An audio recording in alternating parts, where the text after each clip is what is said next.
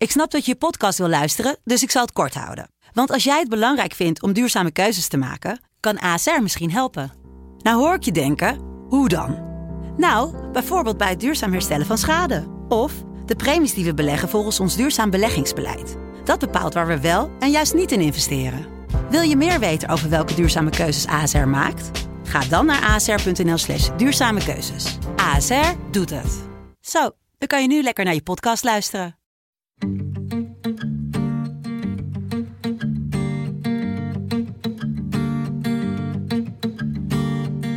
Ja, vakantie nu. Je kan ook in, ja, dus in Rusland of in uh, Turkije. Allemaal leuk, maar iedereen je bent stront Lazarus daar. Wij hebben gewoon nog een, een, topjaar gehad. Dan merkte ik ook aan het eind van het seizoen dat ik ook gewoon wel echt op was. Wel een paar tranen gelaten. Dat uh, doen we niet. ja, dat klinkt lach, maar dat is serieus. Wat een armoede zeg.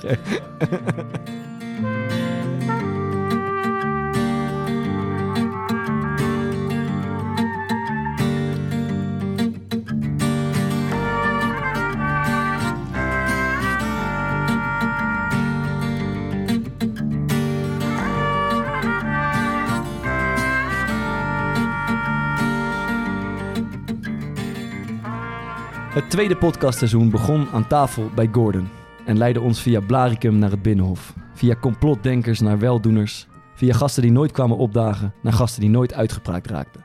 Maar zoals altijd aan het eind van het seizoen, wanneer de pijp leeg raakt, liggen blessures op de loer.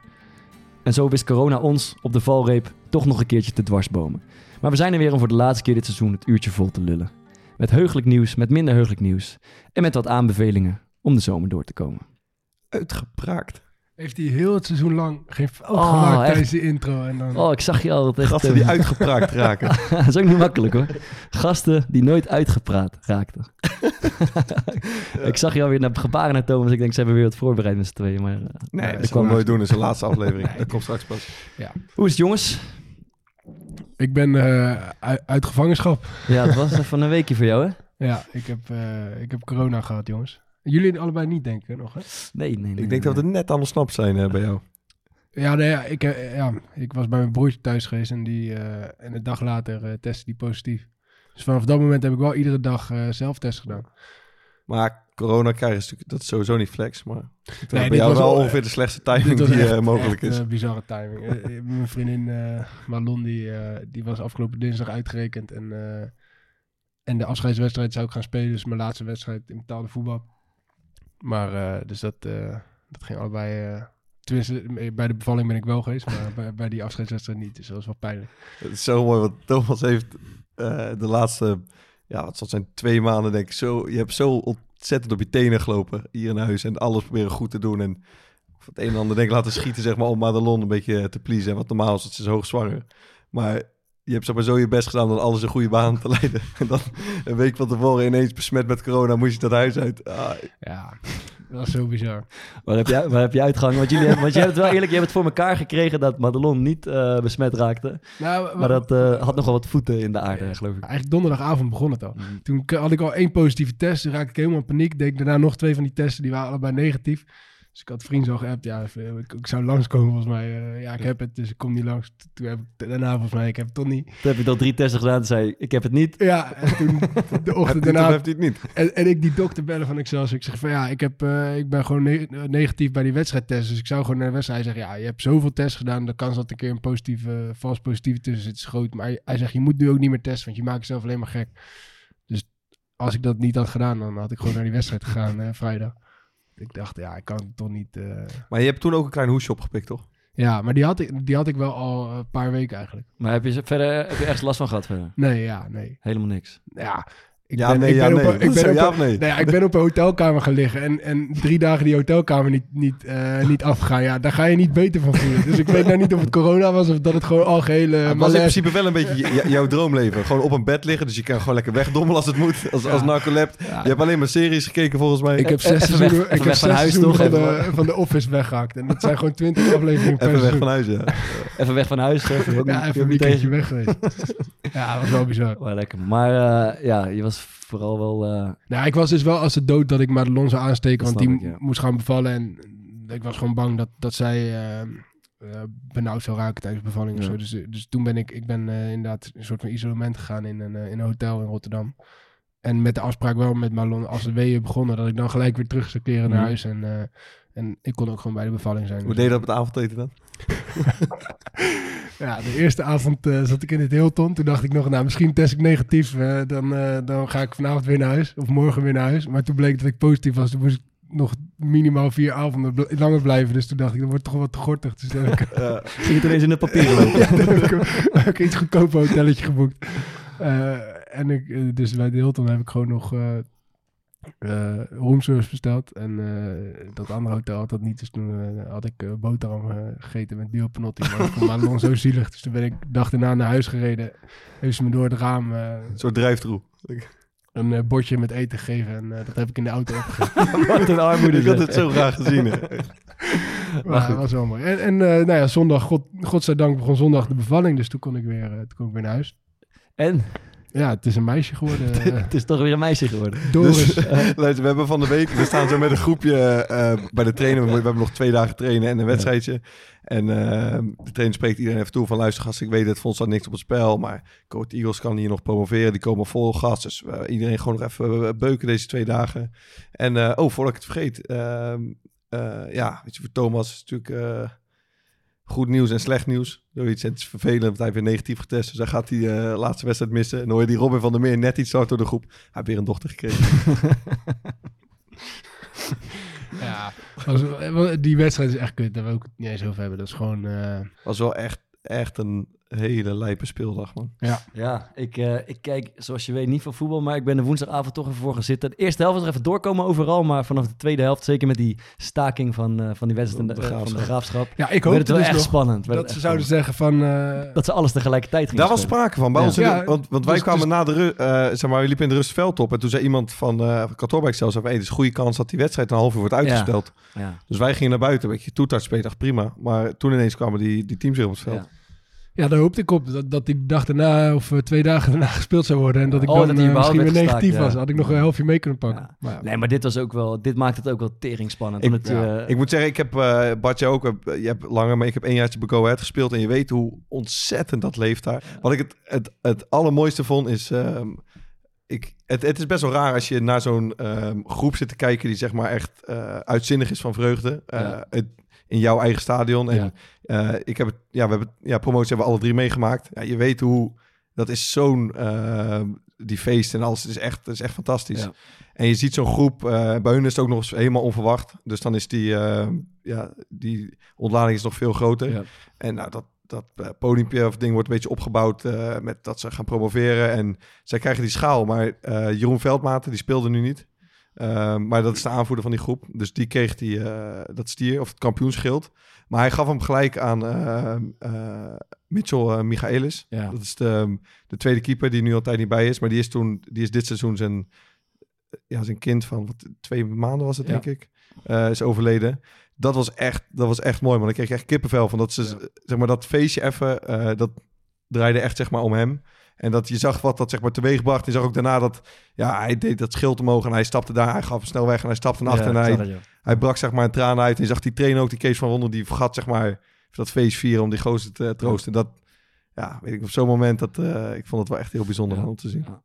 Ja, nee, eens. Dat was schitterend. Het is sowieso, eh, het is sowieso echt oprecht een hele mooie club. Dus alle clichés over die club zijn waar. Dat zit daar in, dat, eh, eh, in, die, in die volkswijk. En die mensen in die stad zijn helemaal gek van Go Ahead Eagles. Ja. Dus als je daar, eh, als het daar goed loopt zoals het nu loopt, dan, is, ja, dan zijn die mensen all over the place. En eh, ja, ik, ik heb er ook twee keer op die, op die brink gestaan. Daar in de- en dat is ongeveer, je hebt het eh, met Sparta ook mee. Dat is ongeveer waar je van droomt als je profvoetballer wordt. Althans, in mijn ervaring. Dat je zoiets een keer mag meemaken. Dat er een zee van mensen zijn die, Ja. eh, ja, ja, die, die uitzinnig van vreugde hebben weten te maken. Dat is, ja, dat, volgens mij gunt iedereen op die club ook wel. Ik heb trouwens één keer, ik zat er vandaag aan te denken, wij hebben één keer onze hand een beetje overspeeld daarin op de brink. Toen kwam iemand op het, eh, op het briljante idee. We hadden een aantal gasten die een beetje met muziek bezig waren in die ploeg. Ehm eh, Oran Zepar speelde op de gitaar. Ik was een beetje met piano bezig. Kenny Thijs een beetje met piano. Jerry van, E- eh, Jerry van Ewijk speelde drums. En eh, Randy Wolt is natuurlijk de Leidse volkszanger. Dus iemand kwam op het briljante idee om, als ze promoveerden, om een Go Ahead Eagles band samen te stellen. Eh, Michel Boerenbach, ken je ook nog wel, Ja, die, ja. die schreef de tekst van het liedje. Die had de promotietekst geschreven. En dat moest een beetje ludiek worden, maar weet je wat het, het pijnlijke daar soms aan is, dat het dan net iets te serieus uitpakt. Dus we hebben daar eh, eh, met, Heb een, met een band opgetreden. Ik heb het even teruggekeken. Op de brink. De tranen springen in jou. Heb je dat nooit gezien? Nou, laten we het Nee. zien. Draai even dat Ja, die moeten- en die het mooie is dat je... die- Daar gaan we even een klein stukje van doen. Het mooie is dat dat die hele brink stond vol met duizenden mensen. En Maar wij het viel niet. Huh? Ze voelden het niet. Nee. en Randy, had, Randy zong en Randy kan leuk zingen. Hij is echt zo'n volkszanger. Maar had ook 12 bako achter de kiezer, dus hij raakte hem ook af en toe niet. En kan maar je beter hoorde- achter de piano zitten hoor, dan dat je daar met die Zeker. microfoon niet aan staat. en je hoorde zo, dat is wel grappig, je hoorde zeg maar aan het eind van die, van die brink hoorde je al een beetje een klein clubje begon iets te zingen en dat, dat be- begon heel klein en dat scandeerde steeds verder en ze zongen voetballen, voetballen, voetballen. zeg maar halverwege dat liedje van het, dat was lekker hoor. Wacht, ik daar heb word je het heel sterk van. Ja. Wel heel sterk. En dan komt hij met z'n allen. Het is een club die je normaal alleen in films ziet.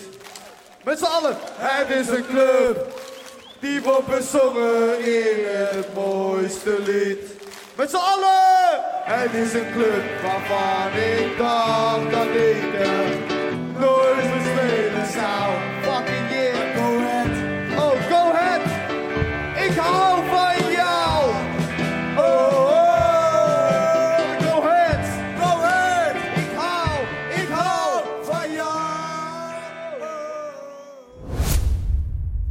Ik vergat eh Elvio van Overbeek, die deed de, de backing vocals. Tweede stem. Ik kan, Ja, me, ik kan me herinneren dat we... dat was echt leuk Dat, doen. dat we in Venlo ook op dat, eh, op dat plein stonden erboven. En dan als iedereen kwam, nou, dan gingen ze even een liedje zingen. Eh, nou, allemaal leuk. Maar iedereen natuurlijk, je bent stront. Ja, man. Dus die Promes, eh, Gerald Promes, die komt eraan. En ehm, die heeft zeg maar zelf een soort van die microfoon aan. En die zette zelf gewoon in één keer keihard een nummer over zichzelf in. maar echt met zo'n zatlazer. Ik vond mij was Promes, Promes, Ja, heel die ding wel mee. Maar dat, is- dat is eigenlijk niet echt. Dat is Ja, een ik heb- Karim, ik- Karim Rikiki. ja, Ik heb hem ook niet van mijn beste kant laten zien. Ik heb hem ook volgens mij de, de Sparta-mars eh, staan zingen. Super vals. Dus, eh, ja, maar ik kan, het niet, ik kan hem niet zo goed voorbereid zoals jullie. Nee, ja, wij hebben echt, wij, dat was, eh, je kent Wouter Rutgers, die had het eh, een beetje op poten gezet. En we, hadden echt, eh, we kregen een studio ter beschikking een middag. Wout is ook beter geworden in zijn werk. we kregen echt een studio ter beschikking en hebben we daar een middag zitten repeteren. En dan gingen we dan de volgende dag uitvoeren. Maar, Het is niet de hit geworden waarvan jullie hoopten dat het zou worden. En Michel Boer was een hele tekst herschrijven. Lekker man, maar goed. Ja, mooi. was leuk. Eh, ja, iemand nog iets kwijt? Ehm, nou ja, ja, ik moet zeggen, voor mij was het best wel een, eh, een- een zuur weekje verder, man. Het was een zuurweekie. Ja, het was wel een zuur weekje. Want ik was eh, best wel in de veronderstelling dat ik ehm, nou, volgend jaar bij Excelsior Ja. zou gaan spelen. Blijven spelen. Maar ik kon even op kantoor komen van de week. Er zaten toch twee hele serieuze gezichten. En, slecht nieuws voor je, maar gaat hem niet worden. En dat wist je al toen je, toen je binnenstapte ongeveer.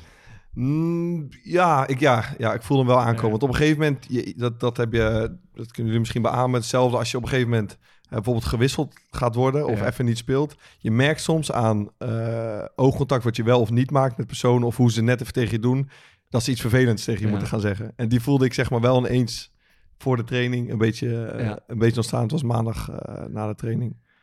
En ehm, ja, dat, dat blijft altijd... eh, Maar dat is, het viel eh rauw op je dak, toch? Want het was, ik ging eigenlijk ook vanuit, jij volgens mij ook, dat, dat jij gewoon bij Excelsior mocht blijven. Dat ze soort, ze hadden toch wel een soort voorzetje gegeven van, ja, hey, we gaan niet, in de ja ik, ik had geen, ik, eh, dat moet ik wel direct zeggen, ik had helemaal geen garantie gekregen of een uitspraak van, Mm. hey, luister, dit komt allemaal sowieso goed, maar de voortekenen tot nu toe waren heel positief Ja. geweest. Ik heb bijvoorbeeld in, in januari eh, speelde ik met een, eh, een, een, tijdelijk vertrek om ergens eh, gewoon minuten te maken. Ja. Ja, dat werd allemaal toch een beetje afzijdig gauw ook. Dat zijn natuurlijk vaak wel signalen dat het redelijk goed zit. En ook de tussentijdsgesprekken daarna waren, waren positief. En ze willen graag in de club een, ja, een cultuurverandering. en vooral in de groep.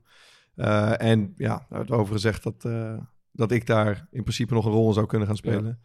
Dus dat was wel even, ja, dat was wel even slikken hoor, moet ik zeggen. Ja, hoe heb je het eh, verwerkt? Of is het nog niet gebeurd? Ja, ja wel, ik heb het wel, eh, wel verwerkt. Moet zeggen, ik wel een paar tranen gelaten toen ik, eh, to- toen ik thuis kwam. Want je weet, het, het vervelende is ook omdat de mensen om je heen kijk, je zegt tegen iedereen van luister, ik, ik heb geen garanties, maar Ja. ik, volgens mij gaat dit, wel, eh, gaat dit wel goed komen. Ja. En je moet er dan toch maar, even, je moet dan tegen iedereen gaan zeggen van, hey, luister, het is uh, ja, fucked up, maar dit wordt hem niet. Ja. En bijvoorbeeld voor Lisa ook, uh, weet je, we wonen hier in de stad en voor haar, voor haar is het ook heel relaxed als ik, als ik hier speel.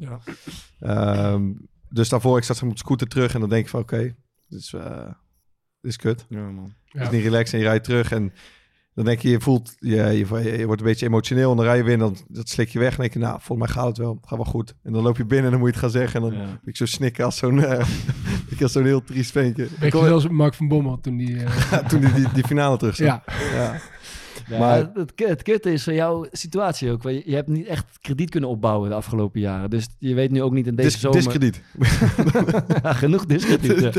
Maar je weet zeg maar ook, niet- je hebt ook niet echt de garantie dat, eh, ja, dat er een, Dat- eh, dat een er mooie club voor je staat. Nee, ja, dat, dat wordt natuurlijk, dat, het lijkt mij inderdaad eh, best wel vervelend als je in deze periode met, met, met deze situatie op zoek bent naar Ja, een en, en, en, en het, het nare was ook... ehm, kijk, als je zoals ik eh, een aantal jaar niet heel veel speelt... dan, eh, dan kan je zeg maar heel geforceerd op zoek gaan naar een plek om aan minuten te komen. Wat Ja. best logisch is als je je puur zeg maar op je eh, voetbalcarrière focust. Maar ik had best wel een manier gevonden ehm, waarop ik eh, voor mijn gevoel nog kans maakte om bij Excelsior aan de bak te komen Ja. en eerste keeper te worden. Ja. Maar ook als, ik, eh, als dat niet zou lukken en ik zou op de bank belanden, dat ik een, een situatie zou hebben waar ik me gewoon prettig bij zou vo- voelen. Doordat ik gewoon hier in de buurt woon, ik heb tijd om, om te studeren. Nou, we- we zijn hier lekker mee bezig. En dat was allemaal gewoon prima.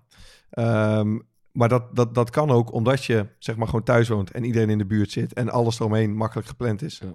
En als dat dan ineens eh, wegvalt en je toch stiekem ja, misschien ook wel een beetje rijk gerekend hebt in dat opzicht. Ja, Ja. dat is, eh, ja, dat is gewoon echt fucked up, man. Moeten wij een oplossing gaan bedenken, Var? Ja, ik heb me- ik heb mijn hersenen laten kraken. Suf gedacht de afgelopen week hoe we dit gaan oplossen. We komen zo, eh, Ja. komen zo op terug. En, eh, ja, vakantie nu. Althans, jullie. Eh, Ja, jij nog niet, Wij, moeten nog even door. Nog eh, anderhalve week. Maar zeg maar, want jij eh stond natuurlijk met, eh, met eh, betaald voetbal. En de zomerstop in, in, eh, in, de, in de profvoetbalwereld is wel even vakantie. Maar staat ook vaak gewoon in teken van doortrainen eigenlijk. Ja. Althans, eh, in, mijn, in mijn geval is het altijd zo geweest. Bij jullie denk ik ook. Je krijgt gewoon een schema opgestuurd van de eh fysio of inspanningsfysioloog. En er staat eigenlijk eh, dag tot dag in wat je Ja. moet doen aan training. Eh, vaak is het drie, keer, drie of vier keer in de week looptraining en krachttraining. Doe, doe je dat Eh, altijd of niet? Ja, ik heb het eigenlijk eh, ik heb het een beetje, soms een beetje laten versloffen de afgelopen twee zomers, denk ik. Maar daarvoor ik heb me er altijd goed aan gehouden. Eh, en zeker in het seizoen toen Je ik twee, van... je twee beste jaren. Eh, gedaan. Wij, kregen, wij, wij kregen bij Sparta, kregen zo'n, eh, hebben we dat wel eens verteld? Ik denk niet. Dat we kregen zo'n boekje mee. Kreeg iedereen zo'n eigen op maat gemaakt, eh, zo'n klein boekje. Waarin Ja. dan je programma stond en eh, Ja, waarin wat eh, evaluatie over je eigen spel en zo stond. Maar daar stond ook, dan moest je op de laatste dag van, de, van dat je bij de club was, moest je eh, in ontbloot bovenlichaam, klopt, dat was ik eh, vergeten. moest je op de foto. Ja, klopt, ja. En, en dan stond die foto stond ook in het boekje en Ja. dan stond eronder, zo ga je weg en zo kom je ook Klopt, weer ja. terug. Classic. Ja, dat is Alex Pastoor? Ja, ja, ja, dat was Je hebt er altijd wel een paar hoor, die na de zomer dat je denkt, tering man, wat heb jij, wat heb jij al de Ja, zomer er zijn altijd een paar in, in die moeten zo rond juli moeten ze met uh, vuilniszakken of regen, regenjacks aan in de bloedhitte gaan Ik trainen hoorde, om, om eh, die, om die paar eh, procent Ja, ik heb naar daar beneden gelukkig te echt drukken. nooit last van Ik gehad. ook niet. Ik hoorde Luigi Bruins de laatste twee zomers zeggen, ah, ik ga toch even een paar weken sportvasten. Ja, Dat hij weer een of ander speciaal programma en dan raakt hij weer een paar Ja. kilo's Ja, kwijt. ik heb voor mezelf altijd een beetje het ritme. Ik neem de eerste twee, twee weken van de vakantie neem ik het gewoon echt helemaal van. Gewoon Ja. even alles doen waar ik zin in had. Alles doen wat het afgelopen jaar niet mocht.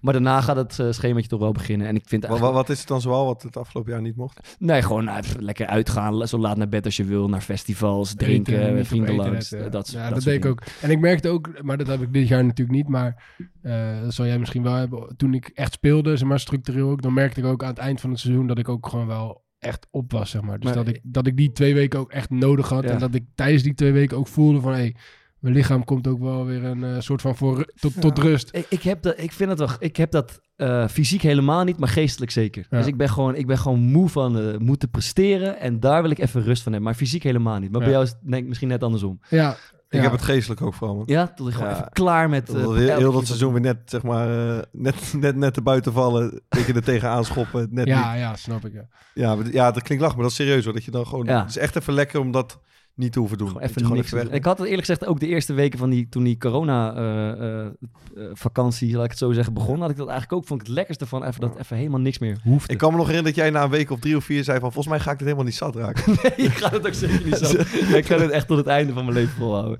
Maar goed, ga, ik vroeg me af, ga jij die vakantie nou anders invullen dan dat je normaal zou doen als je zeg maar volgend seizoen wel bij Excelsior had moeten aansluiten? Ik heb ook wel het idee, als ik, eh, als ik jou de laatste week een beetje hoor... dat je wel echt een bepaalde bewijsdrang voelt ook. Ja, zeker. volgend jaar. Ja, natuurlijk. Ik, eh, ja.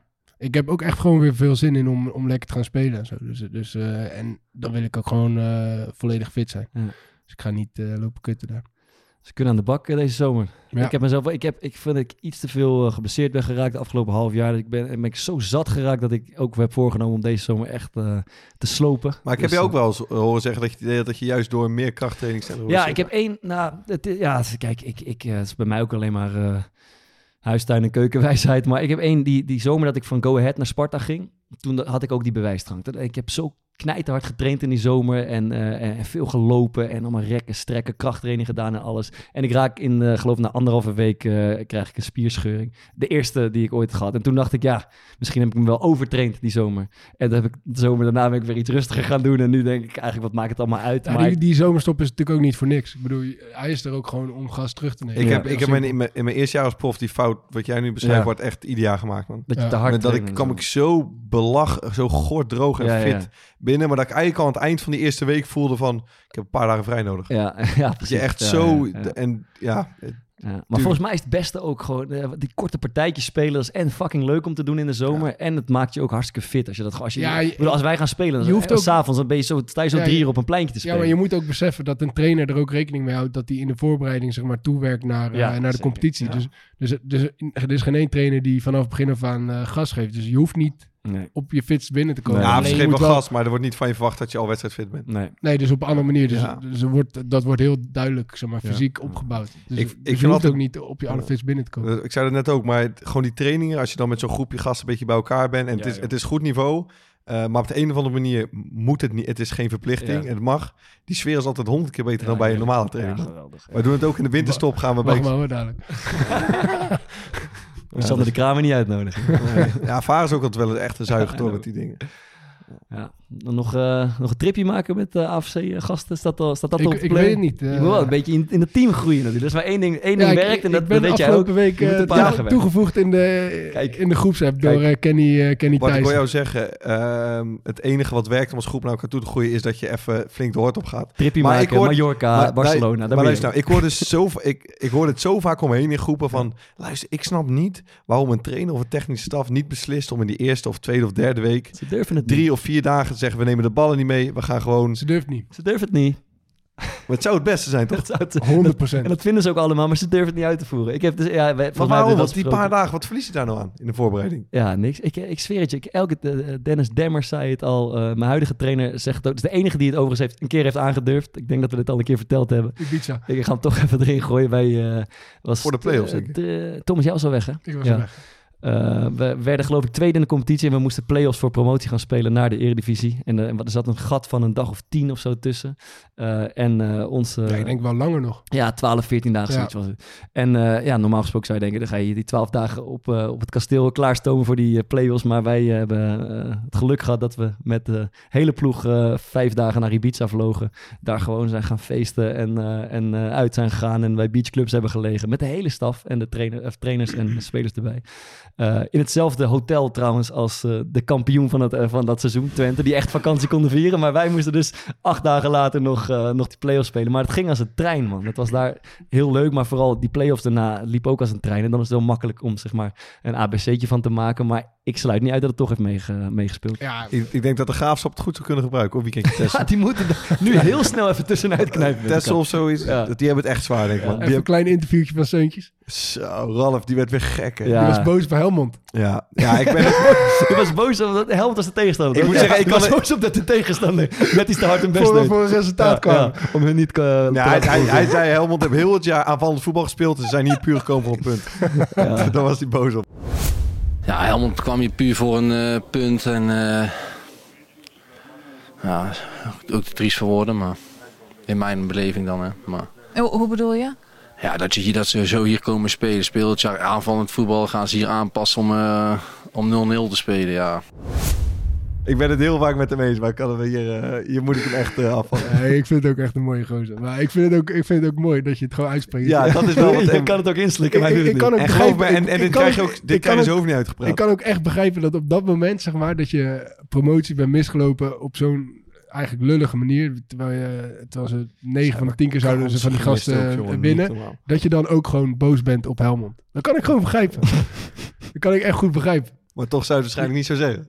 Nee, nee, ik zou het niet zo zeggen. Maar ja, je bent gewoon boos op, op eigenlijk alles. Ja, maar zij hebben dus ook, zij konden het al twee wedstrijden op rij als het in eigen hand. En zij Ja. hebben echt niet overdreven, denk ik, 1500% kansen gemist. Ja, klopt. Eerst tegen Ajax en nu te- tegen Helmond was het echt, ja, dat is wel heel zuur. Hebben Man. jullie wel eens een aanmoedigingspremie gehad van een, eh, van de tegenstander?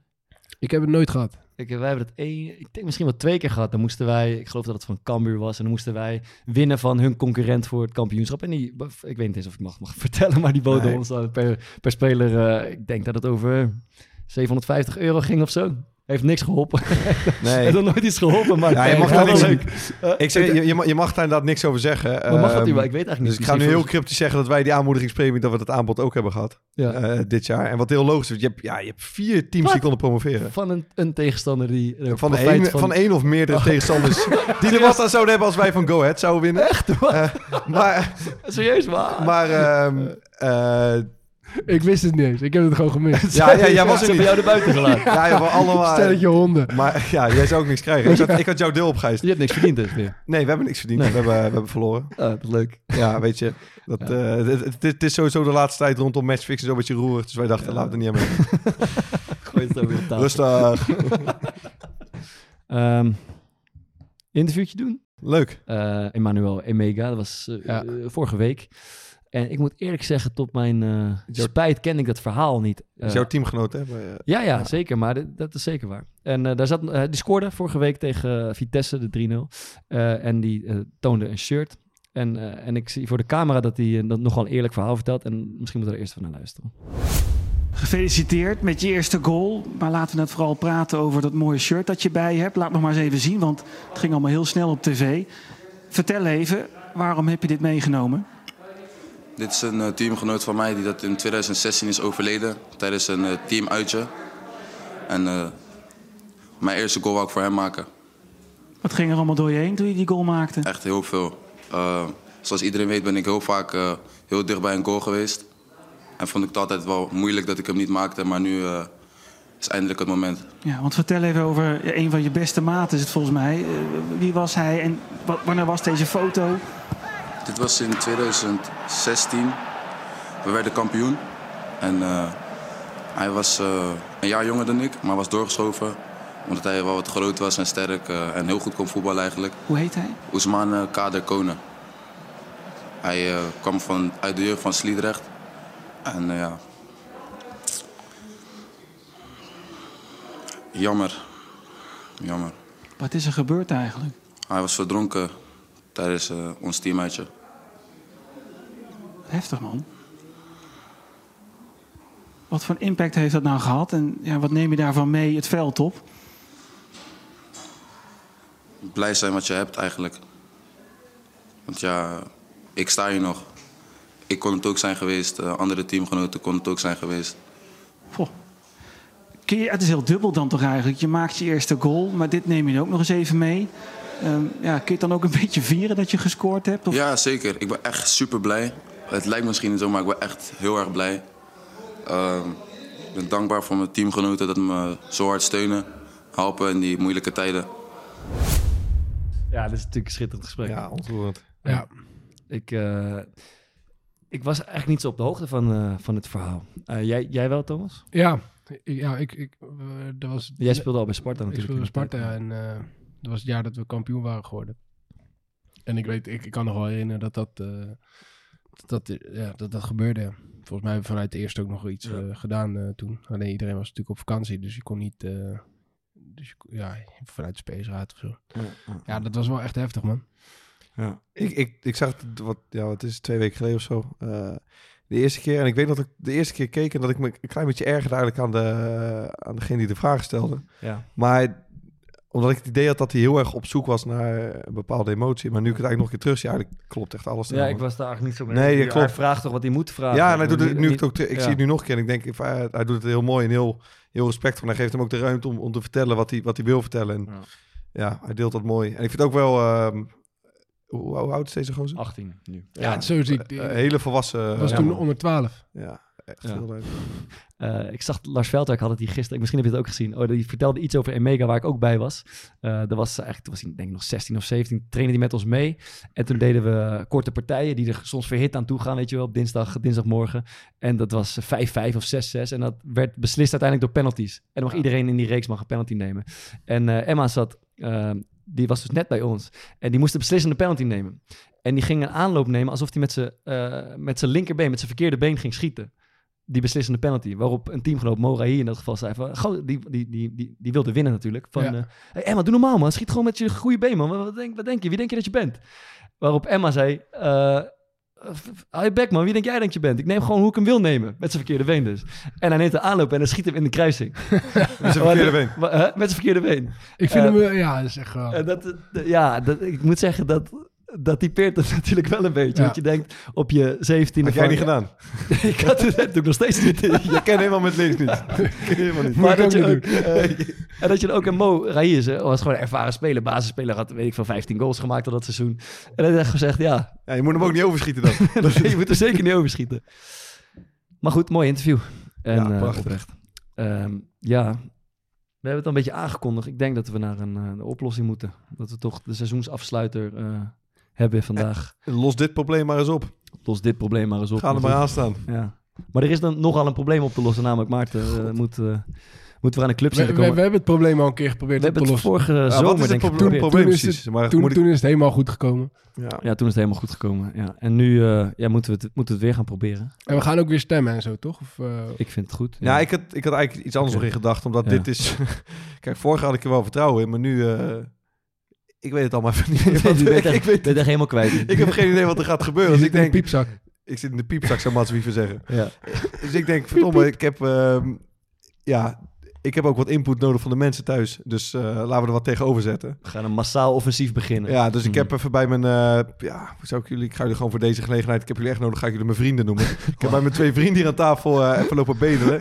En ik heb een Hij zit heel diep. Ja, heel diep. Als, als ik al geen geintje vrouwen maak, dan weet je dat het menens is. Het zwarte gat loopt. ja, nee. Ik heb een shirtje geregeld van Thomas Vaar. Van Bart Vriends. Ook een shirtje. En ook eh, van mezelf. En de drie beste ideeën eh, die op Twitter worden ingezonden eh, voor de oplossing van deze week. Die, maak, die krijgen alle drie een shirtje. Maar eerst gaan wij een duit in het zakje doen. Ben heel Ja. benieuwd. En anders, ja, anders misschien, Misschien, mag je hem zelf houden. ik zou graag eh, een keepershirtje willen hebben. ik ook. Ik wil gewoon Bar- barkeeper. Ehm, zal ik aftrappen? Ja. Ja. Eh, vooropgesteld zou ik, zou ik eigenlijk het mooiste natuurlijk vinden eh, als je naar Sparta komt. Dus dat... eh, dat eh, Als barkeeper ook. hoor. Als barkeeper.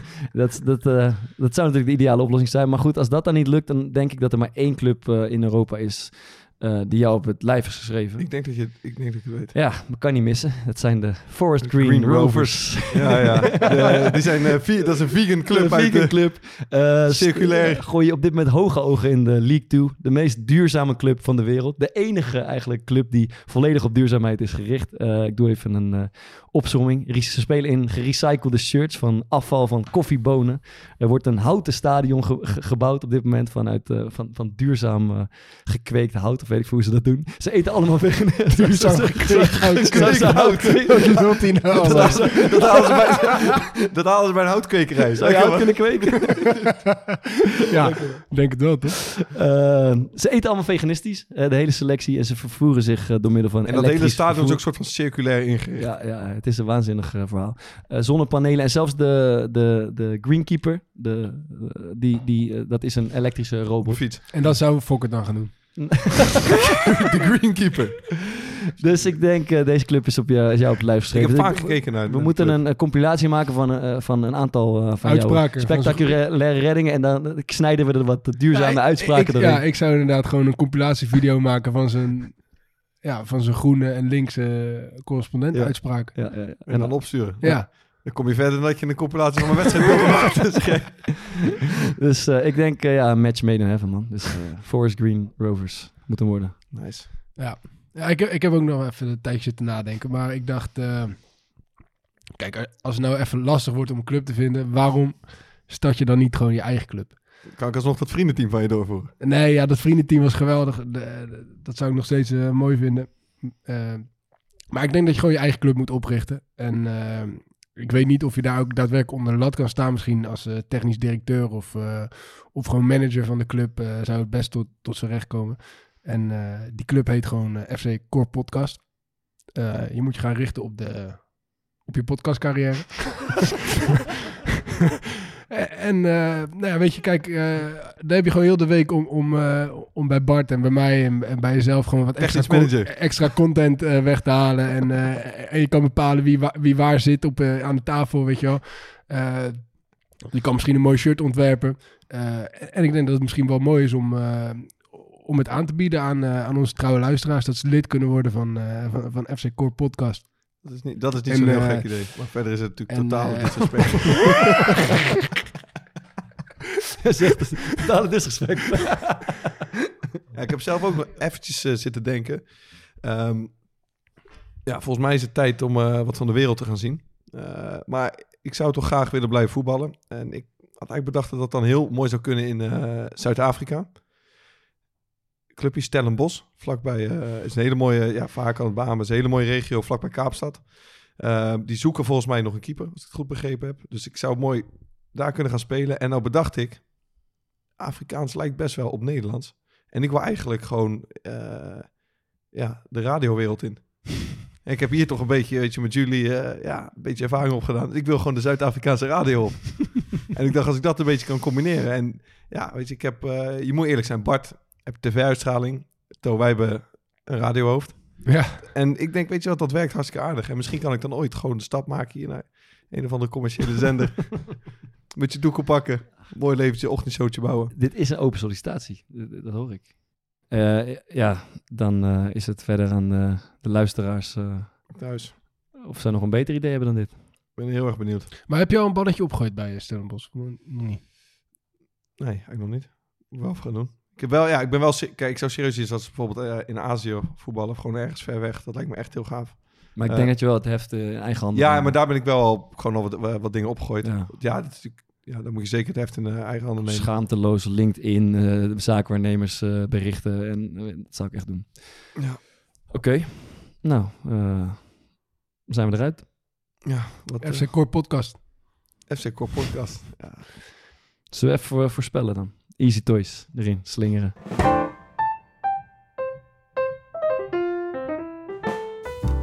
Het voorspel. Voorspelspel. Easy Toys, voorspel, voorspelspel. Waarin we voor de laatste keer dit seizoen een voorspellingje gaan doen voor de komende eh, transferzomer.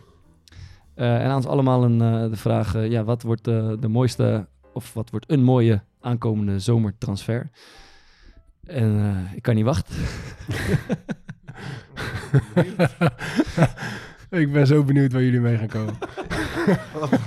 jullie Jij hebben pakt je lijstje- jij pakt je helemaal geen verstand van. Jij pak je lijstje er even bij. geen verstand van. Hoe, Nee, ik denk dat, eh dat Haaland naar eh, Barcelona gaat. Dat lijkt mij mooi. Kom wij ook met zo'n iets wat iedereen al weet en verwacht, gaat hij dat zeggen. Ja, nee, het lijkt me, dat lijkt me gewoon ook echt de, de allermooiste die er is. Hm. Oké, dat mag.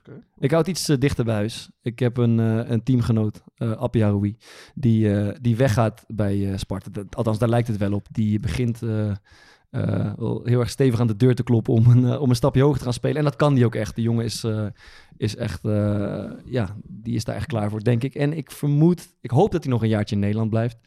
Eh, hij doet me een beetje aan eh Moussa Dembele denken toen hij bij AZ speelde. Zo'n gast die eigenlijk net iets te sterk is voor de rest van, eh, van het middenveld en iedereen omver weet te lopen. Van de Willem II. Nee, nee, nee, nee, nee.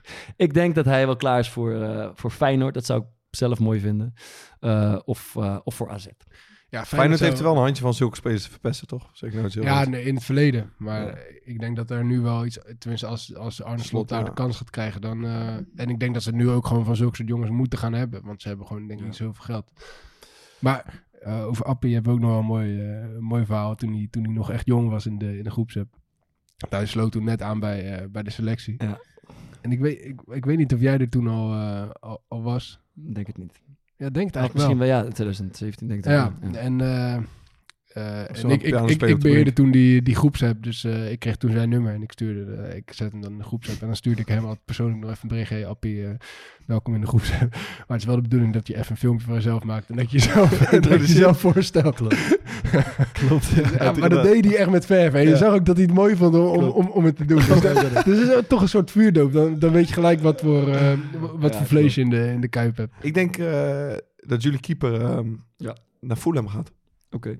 Fulham gaat eh, degraderen. Die hebben, eh, ja, die hebben genoeg geld te besteden. Straks een goede keeper nodig. Sparta wordt leeggeroofd. Ja, ik denk, ja, die, ja, voor jullie, voor het Engelse voetbal. Ik denk, ja, Ja. goed, goed postuur. Hij goede komt zelfverzekerd over. International. Ja, Mhm. zij hebben de Afrika Cup nog straks, denk ik. Ja. Ja, ik denk, ja, het is eigenlijk voor jullie hopen dat hij eh, dat hij vijf keer grabbelt op de Afrika Cup. Ja. Als hij goed speelt, is hij natuurlijk weg. Zeker. Oké. Eh, kortingscode? Hij baalt echt. Hij wil niet dat hij weggaat. Nee, ik vind het een gruwelijke keeper. Ja. Voetbal 15, toch? Voetbal 15. Ja. Op easytoys.nl. Easy Toys. Zeg jij nog één keer dat gewoon ik heb als heb Word je nou ook niet warm van... eh, ik heb het niet meer. is Dus jouw voorspel, voorspel ook zo ook- ongelooflijk voorspelbaar? Onvoorstelbaar voorspelbaar. Ja, lekker man. Maar eh, goed, goed score. zo'n mooi stukje. Ja, het is goed speel, man. Goed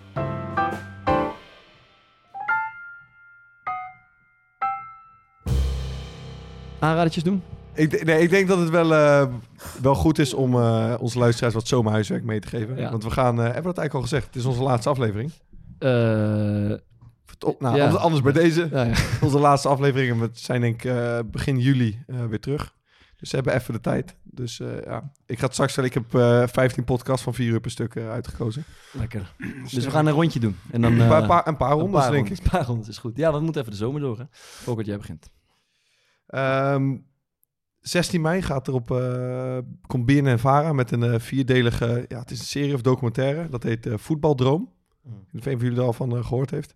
Daar gaan ze in vier delen eh, met een aantal jongens die bijvoorbeeld nu in de jeugd bij Alphense Boys spelen of bij Sparta. Volgens mij een van de coördi- co- Ja, coördinatoren van de Sparta-jeugd, die eh, Mhm. komt ook aan het woord Piotr. Ja, Piotr van der Marel. Ja. Trouwe luisteraar ook. Mhm. Ja, die. ehm, eh, en ja, ze, gaan, ze duiken in het verhaal van of we nou, eh, als je een beetje talent hebt en je werkt hard, je eet goed, je slaapt goed, dan ga je het wel redden.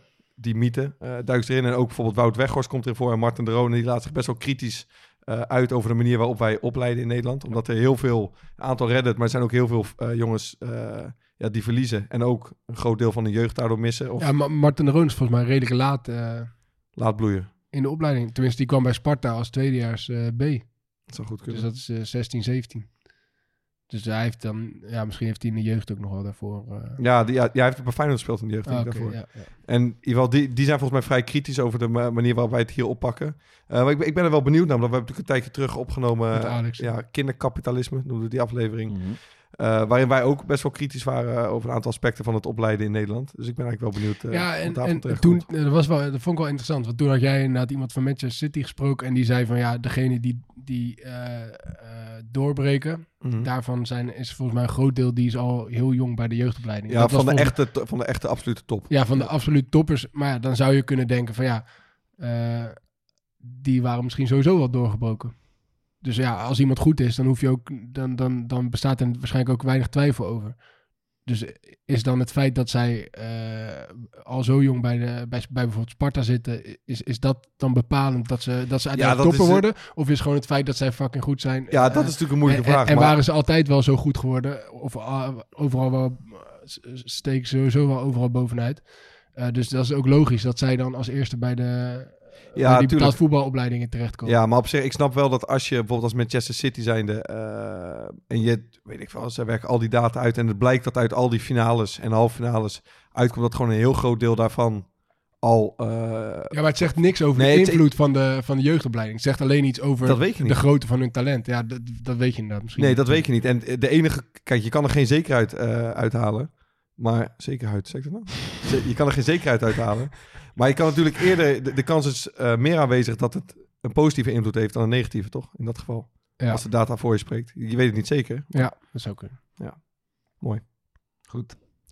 Ja, ik heb, eh, nou, in die, eh, ik, ik zei het net al eventjes, in die, in die, in die dagen dat ik in isolement in, een- in een hotel zat, heb ik non-stop The Office eh, aangehad. De Amerikaanse versie. Die hebt wel weg van Dwight eigenlijk. Die staat, ah, nee, ik wilde net zeggen, jij, jij kent, jij, jij kent de Office ook, eh, Maarten. Eh, ik, ik gok zo dat Bart niet echt... Nee. eh, maar ik denk dat jij wel kan beamen, ik bedoel, je- dat Bart wel het meest van ons drie op Dwight lijkt. Ja. Ja, toch? Ja, wel, uiterlijk ja. of gedrag? Wat, Hè? eh, Beide. Beide, beide, Beide, ja, beide. ja. Ja. Nee, oké. maar nee, de, de, de, de, de Office is... eh, Moet je ja, gewoon even kijken, Bart. Het, eh, eh, het lijkt een beetje geïmproviseerd en het, eh, volgens mij is het ook eh, redelijk geïmproviseerd, maar het gaat gewoon over een Amerikaanse eh, kantoor en met één complete maniak eh, Mhm. eh, aan het roer met eh, allemaal debielen die daar werken en, en die, die, maken er allemaal niet zeggende dingen mee, maar dat is zo fucking grappig en het is zo, zo geniaal gedaan. Wat is een papierfabriek? ja, ze, die- en die- ze verkopen papier, dus en die doet echt net de- alsof ze echt het allerbelangrijkste product ter wereld zeg maar. Ja, en, en, en eh, ah, die manager, dat is Michael Scott, dat is, hoe, heet die, hoe heet die acteur? Ik weet even niet, maar dat is een bekende acteur. En die, die heeft in werkelijkheid heeft hij geen vrienden. Eh, maar die doet alsof zeg maar, degene, zijn werknemers, dat zijn zijn allerbeste vrienden. En daar gaat hij ook voor door het vuur en zo. Het is zo'n ongelooflijk grappige Ja, serie. En het heeft negen seizoenen, eh, zo'n twintig afleveringen per seizoen. Ik heb er in mijn dagen in mijn isolement eh, vijf seizoenen doorheen gehakt. Eh, dus ik kan het iedereen aanraden. Lekker man. Ehm, ik heb een eh, praktische tip. En het is een beetje eh pretentieus, dat geef ik gelijk toe. Maar als uh, Laura en ik, als we, als, we, nee, nee, als we op vakantie gaan, dan uh, willen we het, liefst één keer naar een bijzonder restaurant. Het liefst een restaurant in de, uh, die een beetje top staat aangeschreven in de, in de lijsten. En dat hebben we. Uh, het nadeel van dat soort restaurants, dat zijn meestal dan twee of drie ster restaurants, is dat ze uh, super duur zijn. En dat ze altijd vol zitten. Dus als je bijvoorbeeld uh, in Nederland bij de Librei een keer wil eten, dan moet je twee jaar vooruit reserveren. Of als je bij Noma in Kopenhagen wil eten, moet je jaren vooruit reserveren. Maar dan waren we vorig jaar tijdens die coronacrisis, uh, omdat we nu weer een beetje mogen gaan reizen, waren we in Toscane. En toen zochten we op uh, wat het nummer één restaurant van de wereld was. En dat bleek uh, Osteria Francescana in Modena te zijn, wat vlak bij de plek was waar we waren. Dus toen dachten we, ja, dat gaat nooit lukken, gaat nooit lukken. Maar toen zijn we op de reservering, gaan, of de, op de agenda gaan kijken. En toen bleek je daar gewoon iedere dag weer terecht te kunnen, omdat er nu helemaal geen toerisme is, zeg maar, die, Mhm. die, die, die restaurants de hele tijd vol drukken. Dus het is een unieke, was voor ons een unieke kans om een keer daar te eten. En het, het is krankzinnig duur, maar het was wel een ervaring om niet te vergeten. Uh, en dat is deze zomer, als je weer een beetje voorzichtig mag gaan reizen, bijvoorbeeld naar Italië of naar Spanje, dan heb je een keer de kans om, uh, om bij zo'n restaurant te reserveren, waar je normaal gesproken drie jaar voor, vooruit moet plannen. Dus dat uh, is de praktische tip die ik wil geven. Als je een beetje van bijzonder eten houdt, eens in de zoveel tijd, en je kan het missen, je moet het kunnen missen, want het is aan de prijs, dan is dit wel het moment om het te doen. Ja, ik wil van de zomer naar Italië gaan. En ik zat er ook aan te denken om dan uh, Rome te bezoeken. Ja. Omdat je normaal bijvoorbeeld als je naar Sint-Pietersplein zo gaat, is het natuurlijk fucking druk. Ja. Maar nu schijnt daar helemaal geen hond te zijn. Ja, neem het ervan. Dus ik heb geen geld voor dat Asterio uh, 1000 euro of zo. Maar uh, dat Sint-Pietersplein keer gratis op volgens mij. Misschien krijg je nog een goede transitievergoeding dat ik die dan al binnen heb. Tweede rondje? Ja, is goed. Ik heb een leuke uh, podcast geluisterd. Uh, aflevering van de Rudy en Freddy Show. Gaat over effectief altruïsme. Sprak die vloeiend uit. Ik zie je kijken. Je maakt je zorgen om deze... Ja, van tevoren. Hij had zich al ingedekt. Ja, we hadden hem even geoefend van tevoren.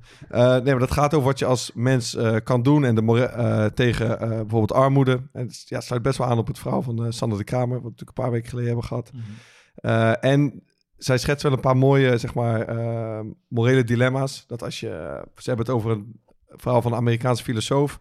Die, uh, die schrijft een verhaaltje dat als bijvoorbeeld er ligt een kind in een vijver en die is aan het verdrinken en jij loopt daar langs. Uh, maar je hebt een heel duur pak aan en dure schoenen. En dan vragen ze, nou, Thomas, zou je dan in het water springen om dat kind te redden? Zou doen? Ja. Ja, geen probleem. Weet je wat, het pak is 1000 euro, maar ja, je kan het leven redden. Maar als je hem zo draait, dan uh, normaal ik heb een beetje alcohol op. Nee, als je... dat is helemaal kwijt. Ik, ik knip er gewoon uit. Nee, maar dat, dat kan je soort van terugtrekken naar alle keuzes die je maakt. Dat alle uh, in de westerse wereld... We hebben heel veel goederen die we niet nodig hebben. Uh, en dat zou je ook kunnen gebruiken om bijvoorbeeld medicijnen te kopen voor kinderen in Afrika. Dus om mensen te helpen. Ja, te die vitamine supplementen ja. uh, nodig hebben. En daar is dus een heel boek uitgekomen en een werk uit. En daar hebben zij een podcast over opgenomen. En ja, het is ergens... Ik vind het best wel een, een irritante gedachte. Omdat je dan... Ja, dan zou je dus heel veel dingen die je thuis hebt of hoe je woont, dat zou je dan op moeten geven. Uh, wil je dat soort van dan zo eerlijk mogelijk maken. Maar het is wel een interessant zeg maar, gedachtegoed en iets om over na te denken. Ja. Cool. Ja.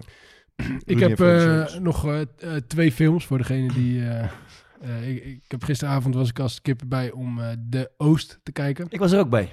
Eh, Nederlandse productie. Jij vond hem niet goed genoeg, Bart. Maar Ik wou, ik, nee, het, was, het heeft net de selectie niet gehaald. Maar ik vond wel de moeite waard door die film. Nou, maar ik vond het een ik- 7. Ik, vond voor, voor Nederlandse voor, voor Nederlands film eh, had, vond ik wel dat hij wat internationale allure had. Mhm. En ik vond sowieso het verhaal wel echt, echt eh, eh, schrikwekkend. Eh, het acteerwerk was goed. En het deed me af en toe een beetje denken aan, eh, aan die Vietnam-achtige Amerikaanse, Amerikaanse films. Waarin, echt, eh, waarin je gewoon echt verknipte dingen tegen ziet komen. En dan, dan had je al het idee van ja, daar, daar zijn wij als Nederlanders best wel ver van weggebleven. Maar, eh, maar blijkbaar eh, eh, dus niet. Eh, ik hoorde dat, die, eh, nog voor de, dat ze nog waren gedaagd voor, voor de rechtbank om, eh, om een soort van disclaimer te, te plaatsen dat het, dat het niet waar gebeurd was. Ja, er is veel kritiek op geweest inderdaad. en, en dat ging volgens mij vooral om het feit dat het te eenzijdig belicht was. Ja. Dus, dus het ging alleen maar over wat de Nederlanders hadden gedaan. En, en daardoor ontstaat een beetje het beeld dat wij daar als barbaren, of Nederlanders als ba- barbaren, te werk zijn gegaan. Terwijl niet wordt belicht eh, wat eh, die terroristische organisaties daar in Indonesië hadden gedaan. Mhm. Toen zat ik daar bij mezelf daarover te denken. Toen dacht ik bij mezelf van ja, dat slaat eigenlijk nergens op. is echt Dat je- dat complete je- waanzin. Ja, eh, ik bedoel, het maakt toch niet, het maakt niet uit wat de ander doet. Het gaat, eh, het gaat uiteindelijk om wat jij, wat jij zelf doet. En als je ziet, en als ook maar 5% waar is van wat er in die film gebeurt, dan moeten we ons echt diep schamen. Ja. Dus, eh, nou ja, dat, Ja, Ja, sowieso het, verhaal- of, ehm, eh, zeg maar het eerste ongeveer van wat Nederland nadat de Tweede Wereldoorlog was afgelopen Ja. en toen al die oorlog voorbij was, was een konvooi van, weet ik veel, 100.000 mensen sturen naar Nederlands-Indië ja, om daar, om daar de orde te de herstellen. orde te herstellen. Nou ja, eigenlijk om daar de eigen kolonie Ja, veilig te dus, stellen. eh, Ja. Het ha- heeft helemaal niks eh, Nee. te maken met, eh, met Indonesiërs. Gewoon alleen maar Ja. inderdaad. dus het is wel. eh, Nee, het is best een toffe film. De- Ja. Dat ben ik met je eens. Ehm, en mijn tip sluit hier een beetje bij aan. Als je meer over de geschiedenis van Nederlands-Indië wil weten, van Indonesië wil weten. Ik wist er niet zoveel vanaf. De, bijvoorbeeld dan... ehm, ik zag eh, een paar weken geleden het boek Revolutie in de, in, de, in de boekhandel liggen. Maar het boek zag er net iets te dik uit. Dat is echt, eh, ik denk, 7, 800 pagina's. Daar denk, Ja. ga ik toch niet aan beginnen. Maar David van Rijbroek, de schrijver, heeft er een podcast over gemaakt. Ook eh, namens de correspondent. En tot nu toe zijn er twee afleveringen van anderhalf uur geweest. En het is super leerzaam. Het gaat niet alleen over de recente geschiedenis van Nederlands-Indië, maar ook de Gouden Eeuw, de VOC-tijd. En ja, hoe eigenlijk de Nederlanders daar ehm, eh, die kolonie hebben gesticht en dat ongeveer 3,5 eeuw hebben volgehouden. Eh, en ik heb steeds dat, eh, ik had het ook toen ik Roofstaat las, dat heb je volgens mij ook gelezen. Ik heb steeds dat zinnetje van Lange Frans en Baas B. Plunderende wereld noemen we het de Gouden Eeuw. En dat is eigenlijk eh, best wel spot on. Dat Ja. is precies de boodschap eigenlijk van, van bijvoorbeeld deze podcast en het boek Revolutie. Ik heb er veel van geleerd, dus ik kan het iedereen aanraden. Ik, ben- ik ben hem gaan luisteren in de bus richting Jong AZ. Maar ik ben, ik ben in slaap gevallen na 10 minuten. En toen werd ik in minuut 40 weer wakker. Het enige wat ik heb onthouden is 3,5, 3,5, 4,5. Ging iets over twee keer 3,5 eeuw en 4,5 jaar Ja. dat het uit die tijds, eh tijdspannen ging. Maar je steekt er ook van op. En die David van Rijbroek is eh, een eh, historicus. Die weet veel over Heeft een hele relaxte Vlaamse stem. Eh, dus eh, ja, als je niks te doen hebt... eh, pak ik vind die mee. Marwan Ken- Kenzari Ja. wel echt een gruwelijke Ja, acteur. Waanzinnig, ja, waanzinnig. Damn, wat een goeie. Dat Ken ik niet. De Turk. Ja. Ja. ja, mooi. Dat was een bestaand persoon, hè, de Turk. Ja, ja, ik heb Ja. het even opgezocht. Ja, ik Ja, ook. Die heeft gewoon daadwerkelijk. Dus eh, ja, weet je, en, en die, die executies zoals hij die uitvoert, die hebben ook Ja. gewoon echt eh, plaatsgevonden. Dat is echt, nou, dat is gewoon fucking ziek. Lijp. Nog een rondje doen? Ja, laten we nog een doen. laatste dat. Laatste. Je hele Ja. zomer door, kom op. Ja, ik heb echt een, eh, een, een, een mooi dobbelspel, Perudo. Ja, dat is leuk. Ja, dat is echt top. En ik heb, ehm, ik, ik ga deze zomer, eh, ik zei, ik, ga, ik wil naar Italië, maar ik ga naar Italië bij mijn oude voetbalvriend Morten Torsby op bezoek. Eh, en hij was een, aantal jaar geleden, toen hij nog bij Heerenveen speelde, was hij eh, met Koningsdag, kwam hij hier naar Rotterdam. En, ehm, hm. en toen kwam ik met hem, eh, toen ben ik met hem op pad gegaan, samen met een vriend van me, Bradley, want hij wilde gewoon een keer in Rotterdam zo'n standaard Koningsdag zien. Dus zijn we naar van die slechte vlooienmarktjes gegaan en heeft hij... er stonden dan kinderen, was in Kralingen, er stonden dan kinderen met hun nek door zo'n soort eh schavotje. En dan kon je dan met eh slagroom opgooien voor 50 cent. En we hebben een beetje teringzooi gekocht. En toen zijn we uiteindelijk in een van de eh voethallen op Zuid, zijn we gaan zitten smiddags. En eh, eh, we hadden Perudo bij ons. En hebben we echt denk ik een uur of vijf gewoon alleen maar dat dobbelspel zitten doen. En het gaat een beetje om bluffen. Je moet eten uit elkaar overtreffen met hoeveel je denkt dat er gegooid is. Ja. En uiteindelijk moet je dan gaan callen of het nou een keer fout is of niet. En dan kan je dobbelstenen kwijtraken. En het is echt fucking verslavend en heel leuk. Mooi. Ik heb nog één dingetje om, voor ons ook om de, om de vakantie door te komen. Ik, eh, ik heb een tijdje geleden een eh, soort ideetje bedacht eh, voor, voor een app. Verenigde Straat heet het. Waarmee je je eigen team kan samenstellen. En waarmee je kan kijken, op dit moment alleen nog in Rotterdam, waar je kan voetballen. En dat je dus bevriende teams kan uitdagen. En dat kan op twee manieren. Gewoon in een 1 tegen 1 duel of in een soort van winnaar blijft staan toernooitje. Ik wil eigenlijk onze luisteraars misschien wel eh, eh, uitdagen om, eh, om een keer zo'n eh, winnaar blijft staan eh, toernooitje Nice. Ja, doen, man. te spelen op, eh eh op Mullenpier of zo. eh. Dan Ja, 3 op- tegen 3, op 5 tegen Noordereiland. 5. zeg Ja, Mullenpier is denk ik 5 tegen 5. Noordereiland is eh 3 tegen 3, denk ik. Laten we gewoon in juni even ergens, maar eh, ik, eh, ik nodig me, de luisteraars ook uit om die eh, app te downloaden. Dus gewoon gratis. Dus, eh, en je kan gewoon kijken waar je kan voetballen in Rotterdam. Mocht je nou niet in Rotterdam wonen en wel een mooi veldje willen hebben dat erin komt, stuur maar even een berichtje. Dan, dan Het is grappig, het is een beetje als fundaachtig. Hè? Dat je, Ja, je kan, je, je kan zien waar je kan voetballen en vervolgens kan je op dat veldje klikken en dan kan je, kan je kiezen wie je uitdaagt en wie je in je eigen team uitnodigt. Dus het is wel grappig en het is nog niet helemaal volmaakt. Het Ja, nog het is wel mooi. Je, hebt kinderen dit, je, je bent natuurlijk al best wel een tijd aan het ontwikkelen. Ja. En tijdens terug met je verjaardag gingen we het, eh, met een paar gasten gingen we testen. Ja. En eh daar waren je broertjes ook bij, maar die zijn, net- die zijn net zo stront eigenwijs en irritant als jij. Dus op een gegeven moment werkte er één dingetje niet. Ja. En dan hoor je ook, voor mij was het Wessel, zeg maar, een van je broers zei, het werkt niet, duurt te lang. Ja. ja, dat gaat niemand Ja, doen, dat gaat niemand doen. irritant, ja, ja. Maar, Maar- dat is allemaal, weet je, ze hebben die twee nu overleefd, dan moet het wel, eh, Ja, dan moet het ja, wel ja. goed zijn. Dus eh, de, de Nice. Verenigde Straten. Leuk. We hebben ooit volgens mij luisteraars een keer uitgedaagd voor een potje two-touch, maar dat is ook nooit echt van gekomen. Nee. Kunnen we allemaal mooi dit- combineren dan. Misschien durven ze dit wel aan. Dat zou mooi zijn. Ehm, tot slot, denk ik. Oh ja, ik had nog een eh, boek, heb ik eh, volgens mij eh, voor mijn verjaardag gekregen afgelopen weekend van jullie. Dat is van Ramsi Nasser, een eh, acteur, regisseur onder andere, maar ook schrijver. En het heet De Fundamenten. Het is een heel dun boekje. Het is eigenlijk een essay. En het gaat, eh, hij beschouwt een beetje de, het afgelopen jaar, eh, de coronacrisis, maar vooral het parallel met de klimaatcrisis. En hij, ja, hij, is, hij is eigenlijk genadeloos over hoe wij dat te lijf gaan. En ik ben, als ik dat lees, ben ik geneigd om totaal gelijk te geven. Eh, en het, het, het Wat gaat vind je nou eigenlijk van hem? Ik vind dat ik vind zo... hem waanzinnig. man. Ja? Ja, ik weet, maar hij is zo ongrijpbaar. En ehm, ik, ik heb, hij speelde natuurlijk eh Ischa Ischa Meijer. Meijer, in- ja, dat deed hij Heb je Overspel goed. ook gezien? Eh, ja, heb ik gezien. over- en nu zit hij in, eh in Oogappels, Oogappels. ja. Vind ik hem ook echt goed.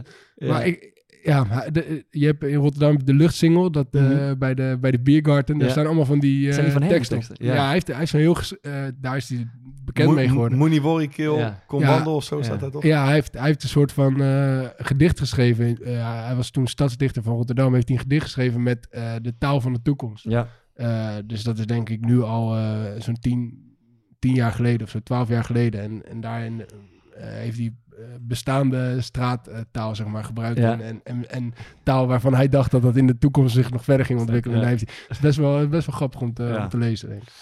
Ja, ik vind het een mooie gast. En wat hij... Goed cadeautje dus. eh, nee, zeker. Maar wat hij eh, stelt is over die klimaatcrisis. Hij, hij zegt eigenlijk, de, de toekomstige generatie gaat naar ons kijken als eh, egoïstisch en misdadig. Omdat we eigenlijk alles weten. We weten precies wat we aan het doen zijn, namelijk het vernietigen van de planeet. En niet omdat we dat lezen op allerlei obscure websites, maar het staat gewoon in de krant en op het journaal, in het nieuws. En effectief doen we er eigenlijk helemaal niets mee. Of nauwelijks iets mee. Eh, en dat is een, eh, nogal een aanklacht over eh, ja, hoe wij zeg maar, de aarde aan het uitbuiten zijn, maar ook dieren aan het uitbuiten zijn ten, ten aanzien van onze eigen consumptie. En ik, ja, ik heb veel, ik doe het niet vaak, maar ik heb veel dingen onderstreept in dat boek, omdat ik denk dat, dat moet ik onthouden. Ja, om Dus dat een beetje in perspectief te plaatsen. Je had gewoon in de jaren zeventig, had je iets, dat heet een, was een Europese bijeenkomst, heette de Club van Rome. Ja. En die schreven al een, een soort traktaat of een boekje Mhm. met alle dingen die we, nu is het veel specifieker nog, Mhm. maar alle voorspellingen die we nu hebben over zeg maar, klimaatproblemen. Ja. Dat was toen al aan de orde, hoe slecht CO2 Ja. was. Noemen we dat, eh, Ja. dat heb je het over de jaren zeventig. Ja, ja, ja, ja. En we zijn ondertussen gewoon 50 jaar verder. En dat blijft toch een beetje onverschillig. Ik bedoel, eh, natuurlijk, we eten wat minder vlees. En, en eh, het gaat niet per se over ons, maar vooral over overheden hoor. Vooral over wat, wat zeg maar van hoger hand wordt besloten. Maar ja, toch een beetje onverschillig hoe we daar toch tegenaan Terwijl we weten wat we exact weten wat we aan het doen zijn. Ja, vond ik eh, de moeite. Ja, ik ga hem ook lezen. Ik wil even, ik heb toch nog één dingetje. ja, ja, sorry. Ja, ik had, ik had eh, kijk, ik moet, ja, even eh, uitleggen. Afsluitertje. Ja, dit is een, ja, een echte afsluiter. Ehm, ik heb dus maandag dat gesprek, weet je, bij Excelsior. Ja. Ja. dat, dat, dat, dat, dat, dat ging niet goed. Ja, we- ik, moet, ik weet, ik, ik ga morgen naar de club, het is mijn laatste training bij de club. Woensdag laatste wedstrijd. eh, mijn collega slash vriend Thomas Vaars ook niet bij. Ik zit er helemaal niet lekker in. Ja. Traantje weggepinkt thuis. En ik denk, godverdomme, ik, ik ben werkloos straks. Ik heb eigenlijk nog wel wat extra maanden knaken nodig. Ik hoe kan ik nou... Ik, crypto, snap ik, crypto snap ik gereed van. ik denk, hoe ga ik dit nou regelen? Dus ik denk, en toen denk ik, weet je, weet je waar ik nou echt vaak over ben aangesproken de laatste tijd? Hé, hey, fok het. Berichtjes op straat twee keer. Mijn ballen zijn zo glad als een dolfijn. dus ik denk, pleur op, ik doe het gewoon. Ik, eh Bolt King weer gebeld. Dus hij flikt het weer. Ja. Hij is zijn eigen appie promoten, jij je eigen... eigen Ik zeg, Bolt, ik, scheermerk zeg ik, ik, die, ik dat ding eh, uitleggen. En blijkbaar ook dat twee, vraag me niet waarom, dat tweede keer ook weer, die verkoopt daar door het dak. Echt zwaar door het dak. Ik zeg, kun je niet, ik kan nog situatie uitleggen, kunnen we niet wat doen? Ze zeggen, ja, we kennen niet meer het verdrievoudigen zoals vorige keer. Maar we kunnen nog wel nog een keer verdubbelen. Ja, nou, weet je wat, perfect. Je kunt doen. En ik zie ook, kijk, Thomas heeft hem ook gebruikt voor Ja, van de week. Die het heeft. Ja, baardje, die zie ziet er weer Ja, ik moest al die eh bacillen, die moest eh, hygiënisch was het wel.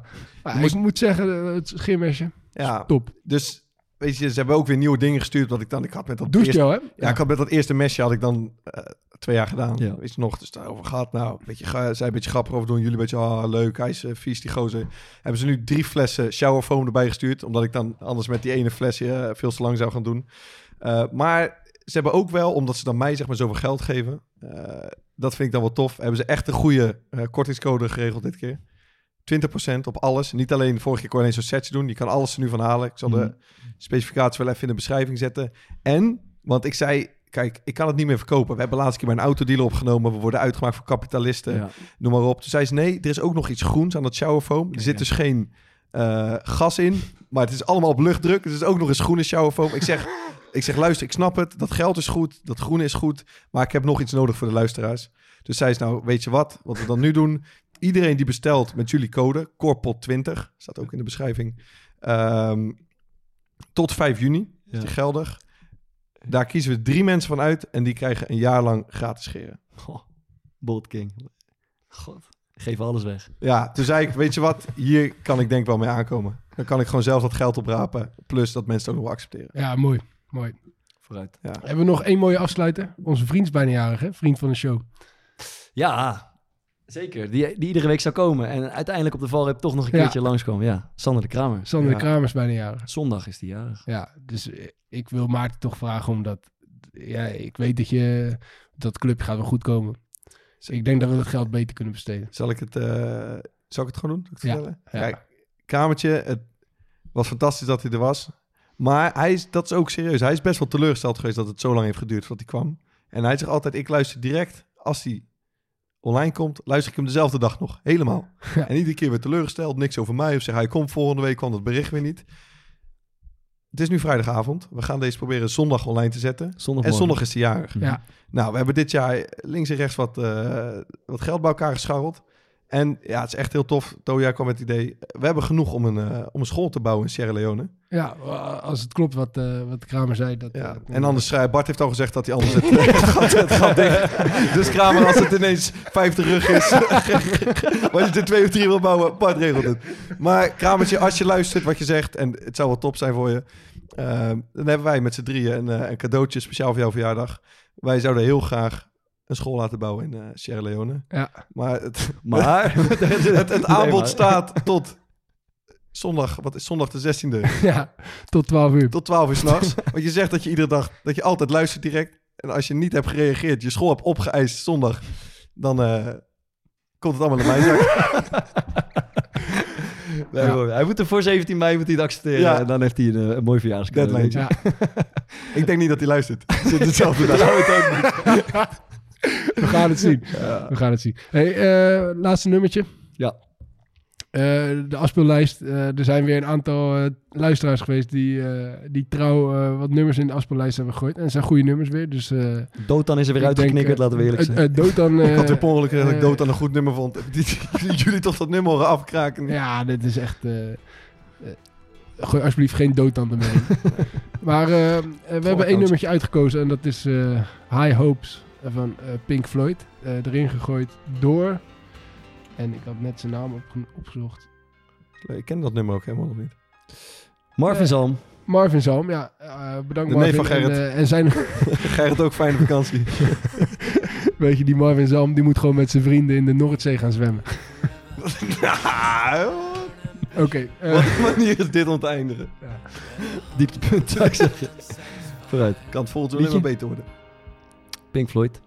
Met, High eh, hopes. high hopes. Bedankt voor het luisteren. Leuk dat jullie er allemaal weer bij waren. Fijne zomer. En En we zien jullie bij de Verenigde Straat. hoi hoi. yo. The grass was greener